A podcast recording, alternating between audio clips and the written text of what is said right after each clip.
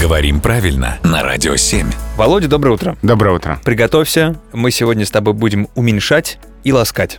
Кого? Как камень.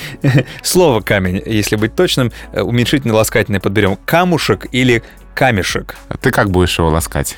Э, Я бы, наверное, сказал камешек. Как-то душа у меня лежит. А к Да. камушку не лежит. Камушку не лежит, хотя оно звучит как-то так- прям такое милое. Камушек. Смотри, на самом деле можно уменьшать а, камешком, а ласкать камушком. Или наоборот, как хочешь. Потому что оба варианта абсолютно равноправны.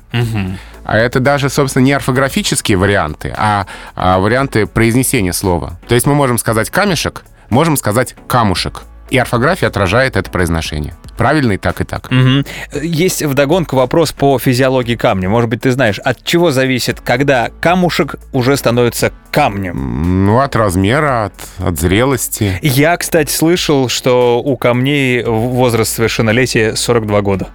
Спасибо, Володя.